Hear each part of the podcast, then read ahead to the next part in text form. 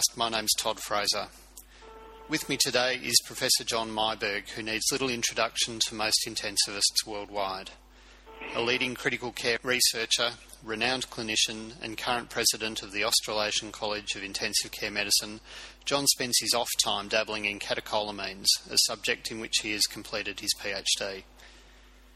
He has over 100 publications to his name in the literature worldwide, including some truly practice changing papers released in conjunction with the ANZICS CTG.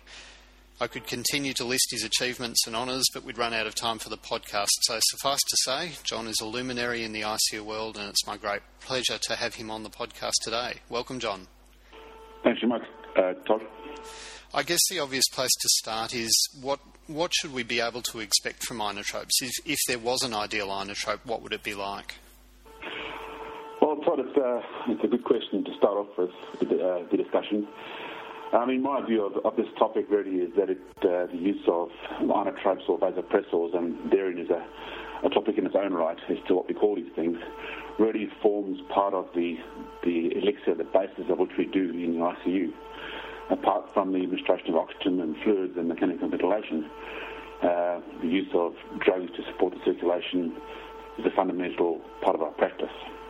And I guess uh, uh, we use them widely, and I think in our practice in Australia certainly has, in many ways, um, led the world in the way these are applied. Uh, in many parts of the world, you know, last century, vasopressors or inotropes were used primarily as rescue therapy to rescue patients who were in established uh, shock. But over the years in Australia, I think primarily because of our, our clinical focus, we use inotropes or vasopressors to defend or maintain normal, normal um, uh, circulation.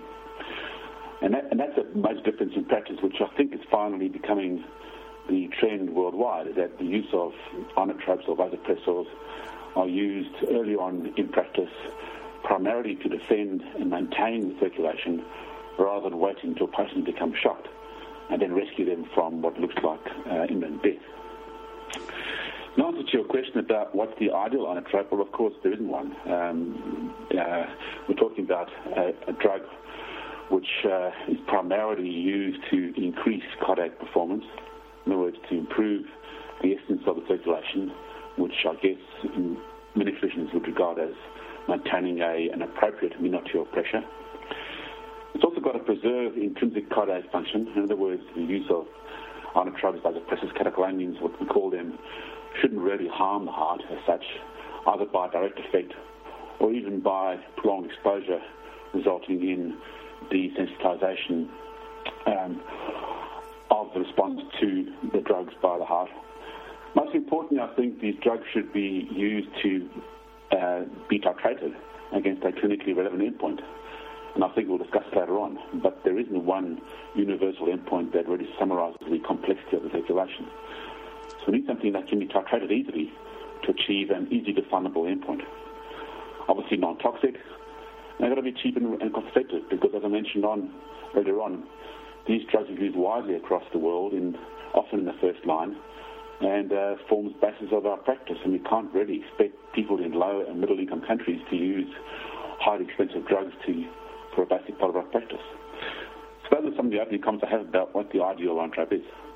It seems that um, definitive guidelines on the use of inotropes have been very hard to develop over the last few years, largely because of the dearth of high quality outcome based literature. Is, is that evidence base improving, do you think? And what's the current status of the literature?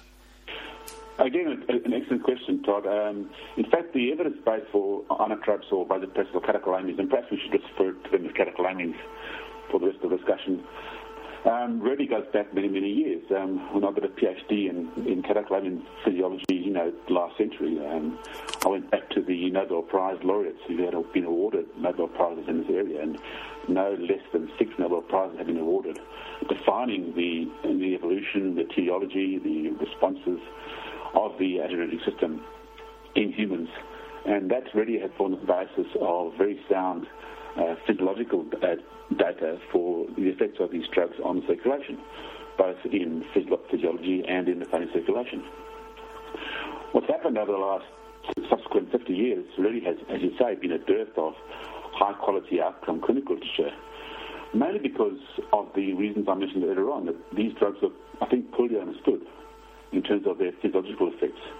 And in many ways, the, the whole um, debate got somewhat hijacked, and I use that term carefully, by the quest to develop a synthetic catecholamine um, to become the, the drug du jour in, in, uh, in clinical practice. So whilst there was very good you know, basic science literature supporting or defining the role of catecholamines in health and illness, um, the clinical uh, area was, was lagged behind and heavily influenced by the manufacturers primarily of synthetic catecholamines. And that's why we saw the real explosion of, of, of studies looking at the effects of uh, the synthetic catecholamines, particularly the beta agonists, dobutamine, etc., um, in the last in, in the 80s and 90s. But pleasingly to say that really since the turn of the century, since 2000, there are now a number of higher quality clinical trials, uh, investigator initiated, looking at the comparisons of the of traditional or the endogenous catecholamines, adrenaline and noradrenaline, either in isolation or in combination with dobutamine, and looking in looking at the effect of these drugs in quite large populations of critically patients on clinically relevant patient-centered outcomes. And really, since uh, the last five years, um, uh, at least four big trials done, one in Australia, led by our group here, and two in France and one in Europe, have now produced a body of quite good uh, evidence looking at how these drugs work, both in clinical practice and defining some of the effects of these drugs um, on outcomes more, more clearly. And as a consequence, now the latest revision of the Cochrane uh, systematic review includes these trials, and for the first time has put together a sensitivity analysis looking at the higher quality trials and making some recommendations which are already quite clinically, clinically meaningful. So I think that finally, after many, many years, uh, we're now getting quite good clinically based trials uh, looking at the effects of these drugs in clinical practice, and there appears to be finally some translation of the early pioneering physiological work and then the effects of these drugs in clinical practice. So obviously, the, the, there's an intuitive use for these uh, inotropic agents that improving the circulation would seem to improve outcomes. Why do you think that it is that it's been so hard to find evidence of benefit for inotropes? Again, a good question, Todd. Um, um, improving clinically focused outcomes is often difficult in large clinical trials, as we have seen with the uh, ANZICS Clinical trials group studies. Um, and I guess part of this relates to the finding a, clinically, clinically, meaningful uh, patient outcome that really reflects the, the totality of the circulation apart from mortality. One of these that's emerged from some of the clinical trials has been um, resolution of shock. Uh, there are some methodological challenges in defining this, but it appears that uh, the, the newer trials, particularly the SOAP study from, from, from Europe and our CAT study from Australia, uh, looked quite closely at this. And what they showed was that um, time to resolution of shock uh, between the catecholamines, in fact, uh, was um, uh, largely uh, equivalent. But what emerged from these trials was perhaps some some evidence that the uh, the non-clinical effects, if you like, uh, of these of these three drugs produce some some quite important clinical differences. And of these, um, use of dopamine now has in, is now, increasingly questioned because of its increasing side effect profile. Specifically, from the SOAP study, um, the use of dopamine in comparison to noradrenaline showed that uh, there was a, a, clinically significant increase in the incidence of um, tachyarrhythmias uh, and other side effects, um, which perhaps does mitigate against its use. Fortunately, in Australia, we have not been users of dopamine for many, many years, but dopamine certainly was um, a a first-line drug and recommended by many guidelines as a first-line drug uh, for, the, for treatment of shock. And these guidelines, I think, will need to be revised in accordance with these larger trials. Comparing uh, adrenaline and noradrenaline, or adrenaline to noradrenaline plus dobutamine, it appears that the, the time to shock resolution between these two drugs, or combinations of these, uh, is no difference. And perhaps there is a suggestion that the time to resolution of shock is, is perhaps shorter with adrenaline, although not significant. But there is no doubt that the use of adrenaline is associated with the development of um, significant uh, abnormalities, in particular the generation of a lactatemia, uh, tachycardia, and hyperglycemia. Uh, this has resulted in many clinicians uh, shying away from adrenaline, particularly in North America, uh, because of these effects. But I think what's important now is that these additional side effects are not associated with either increased mortality or worsening organ failures, and in fact reflect the metabolic effects that adrenaline produce under periods of stress. And these, in fact, may have um, benefits to the patient. Of course, this question gets, gets asked all the time, and uh, if a patient is, acidotic, and the concern to the clinician, perhaps the use of adrenaline should be avoided until the acidosis is resolved. Uh, that said, there really is no major difference between adrenaline and noradrenaline. I think this is the reason why, uh, certainly in Australia and New Zealand, and I think increasingly across the world, noradrenaline is being used as the first and often sole drug uh, to defend pressure and treat shock in patients. You'll have to forgive my ignorance in this area, John, but I was. It strikes me that um, one of the major issues with the literature is a difficulty in determining an endpoint to titrate therapy against, and until that um, marker of, of, adequate tissue perfusion is widely accepted, the trials are going to be very difficult to, to do. What are your thoughts on this? Again, Todd, another excellent question, and it's one that, that's really bedeviled the, the, the, the literature for many, many years. I think part of that really comes back to how we understand and how we interpret the circulation. Um, for many years, uh, clinicians and researchers have regarded the circulation as defined by Ohm's law, which is basically that the generation of a pressure gradient is proportional to the flow or the current uh, and the resistance of the circuit. Uh, this has resulted in people using pressure, uh, cardiac output, and systemic vascular resistance as the three variables which we can measure. The reality, of course, is that that is not true at all. The, the, the human circulation is not anything like the circulation or the circuitry through a electric current. And circulation is basically the balance between the afferent circulation from the heart, generating the pressure, and the efferent circulation generated, generated by the venous return. And these two uh, circulations are, are constantly in balance. These are the principles defined by Guyton many, many years ago. And slowly, um, the appreciation of this is, is emerging. When in fact, we can easily access the afferent circulation by measuring pressure, Perhaps we can measure uh, cardiac output in various ways, but that really only represents half half the, uh, the circulation, and some index of venous return uh, is, is where the, the, difficulty arises. Of course, central venous pressure, or CVP, is a very poor index of global venous return, but probably the only one that we have. Um, other other um, modalities looking at mean systemic pressure as an index are, are emerging, but these need to be taken into context of the overall circulation. But what has become apparent over the last few years is that, that the predominant vascular effect of the of catecholamines on the circulation is actually on the on the efferent circulation. In other words, catecholamines act as vasopressors primarily by increasing venous return by in, inducing a stressed volume, in other words, squeezing the capacitance vessels to increase the return to the heart, rather than by arteriolar vasoconstriction uh, increasing or decreasing systemic vascular resistance. Now, this sort of complex physiology is important because it does really make redundant or questionable some of the, the traditional endpoints that people have used, both in clinical practice and in research. So, in the absence of uh, an easy, easy measurement of venous return, the best measurement probably is the generating pressure from the afferent circulation, uh, with the assumption that these two circulations are in balance. And that's why I think most of the, the, the neuroclinical trials have focused on, on uh, mean arterial pressure within a range attributable to the patient's uh, clinical state is what's, is what's recommended. The use of metabolic indices such as VO2 and oxygen consumption and all of those other things really have been shown to be quite misleading. And in fact, are very poor surrogate indices of cardiac output.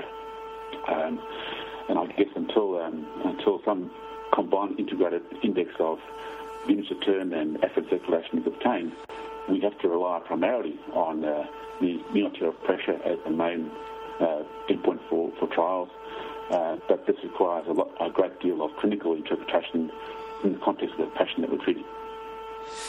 There's a concept that's been gathering some momentum over the last few years, and that's the disconnection of the macro circulation from the microcirculation. Do you think it's reasonable to continue to use markers of macroscop, uh, sorry, macro circulation as, as the endpoints to our therapy? Yeah, I mean, uh, you, are quite right. I mean, the, the macro circulation really is, is, a, a blunt assessment of convective flow to the tissues. Uh, the microcirculation looks at uh, um, utilization and an implementation of substrates, and there's a huge disconnect between those two variables, as you point out. All we're really doing is, is focusing on the convective or macrocirculatory delivery, uh, but little um, comes back in, in, terms of how that is utilized. Unfortunately, many of the indices that we have available uh, to look at microcirculatory effect are, um, are limited, and again, I think the subject of some misinterpretation in particular lactate, which uh, is not necessarily a, a, a, good index of microcirculatory function. Um, so I guess we, there is no real, uh, at this point in time, uh, easily usable assessment of that. And I think we just need to have some circumspection when we target macro uh, indices um, with the aim, perhaps, of improving micro uh, circulatory uh, flows. As you know, there are, there are many other factors that influence uh, microcirculatory function apart from bulk delivery of, of, of blood to the tissues, including um, diffusive distances, uh, rheology, uh, cellular uptake, and even genetic uptake of, of these things. And it's a far cry from what we're doing when we're titrating inotropes to, to that measure. Is is there a best inotrope available? And I, I guess you obviously need to um, further discriminate that in terms of pathological states too. Is there a best inotrope for sepsis, for cardiogenic shock, perhaps for pulmonary hypertension? Well, I guess the answer is, is, is no, uh, in, in, the short answer. But I think the way that, that uh, my own thoughts and the thoughts of people doing area, uh, research in the area are thinking nowadays, which is quite gratifying, as it goes back to my earlier comments about about the um, understanding of, of how catecholamines work in sickness and in health is that the use of inotropes in current practice is primarily to augment failing endogenous systems. In other words, um, our, our, ability to fight or fly uh, as human beings um, is often maxed out, and the ability of the human or the patient to mount an adequate endogenous sympathetic response to stress um, may need external augmentation through the use of external infusions of catecholamines. So what we're doing, in fact, is, is augmenting an inadequate or failing endogenous system. And the two most, most uh, primary chemicals for that uh, use is noradrenaline, which is the predominant uh, acting in catecholamine across all vascular beds, um, augmented by the use of adrenaline. Now, of course, that's not at the end of the equation. If people cannot respond to endogenous systems or cannot respond to exogenous administration of catecholamines, this may well reflect uh, failing host response and the patient becomes overwhelmed by the, the, the, the, the stressor. So I think that's the way we should think about how to use catecholamines really as uh, augmentation therapy rather than rescue therapy. The question you asked, which is important, is there, a, is there a fundamental difference in the different shock states, sepsis and cardiogenic in particular? Well, I think the SOAP study, which has been recently published, shows for the first time, in fact, that there isn't really a difference. Uh, in fact, um, uh, they looked at the trial primarily in septic shock patients, and in fact, the, um, the, the, benefit was shown uh, more so in sepsis and in cardiogenic shock with noradrenaline compared to dopamine. And to my knowledge, this is the first time that uh, a large-scale trial has shown a potential benefit of the use of a catecholamine in cardiogenic shock, which um, hitherto has been regarded very much the domain of beta agonists, such as dobutamine. Um, so I think when you answer the question, Todd, Todd really relates that uh, using catecholamines to defend or maintain the vein circulation uh, is probably germane to all shock states with equal effectiveness. However, there's always going to be enormous inter and intra-individual uh, variability in the response of these drugs by the patient. And therefore, clinicians need to be aware of this. And if you aren't getting an, aren't getting an adequate response to the drug with which you're most familiar, then it is reasonable to change to, to another drug and see whether that, there's a better response. Um, I, would always caution against cocktails of multiple drugs. Um, but I think it's, it's worthwhile recognising that some patients, and we've all seen this in our clinical practice, may not get an adequate response to the use of noradrenaline, perhaps, but addition or swapping over to adrenaline often res- may result in an improvement or vice versa. So I think we need to recognise that there is enormous individual uh, variability in responses, and that um, and that uh, uh, need to be very clinically focused at the response and how we and how, how, how we measure that. There's two. Um, there's two that we haven't spoken about. We've talked a lot about um, catecholamine so far in the interview. Uh, the first of the alternatives is, of course, milrinone. I was just wondering what your thoughts are on the place of that. Um, well, these, these drugs have been around for a long time, as you know. Um, the, the, parent compound is, these was, was, was amrinone. Um, and these drugs certainly have a, a, theoretical advantage over the catecholamines, mainly by acting quite, quite powerfully on non-adrenergic systems. They act primarily through the inhibition of phosphatase drugs and increase um, intracellular calcium in um, the uh, myocardium and in vasculature to produce modest um, inotropy and vasodilation and act, as I mentioned, uh, in, uh, away from uh, adrenergic stimulation. And these drugs, in theory at least, may be uh, catecholamine sparing, which is often a good thing in, um, in our patients. Um, I think one of the things that, that perhaps is understated in the use of these drugs is in fact their effect on lusitropy, which is uh, active diastolic relaxation. These drugs may in fact be, be quite useful in patients with um, stiff ventricles or poor ventricular compliance, often characterized by diastolic failure and in association with high impedance states, such as pulmonary hypertension. And if you think about that, that really applies to selected patients uh, in the pericardiac surgical um, uh, situation who have got, um, you know, high outflow tract obstructions or, or stenotic lesions and associated um, left ventricular diastolic failure. And I think those of us who work in the cardiac area have seen often quite um, profound improvements in these particular patients. The problem with these drugs, of course, is that they're all long-acting. Uh, they can't be titrated uh, in, in, in short effects and they often can produce quite profound hypotension uh, as a consequence of what I would regard as pathological vasodilatation in, uh, in certain patients. And uh, apart from the patients I described, the sort of high impedance, stiff ventricle, cardiac patients, uh, the use of these drugs in patients with sepsis really is, uh, is totally unproven.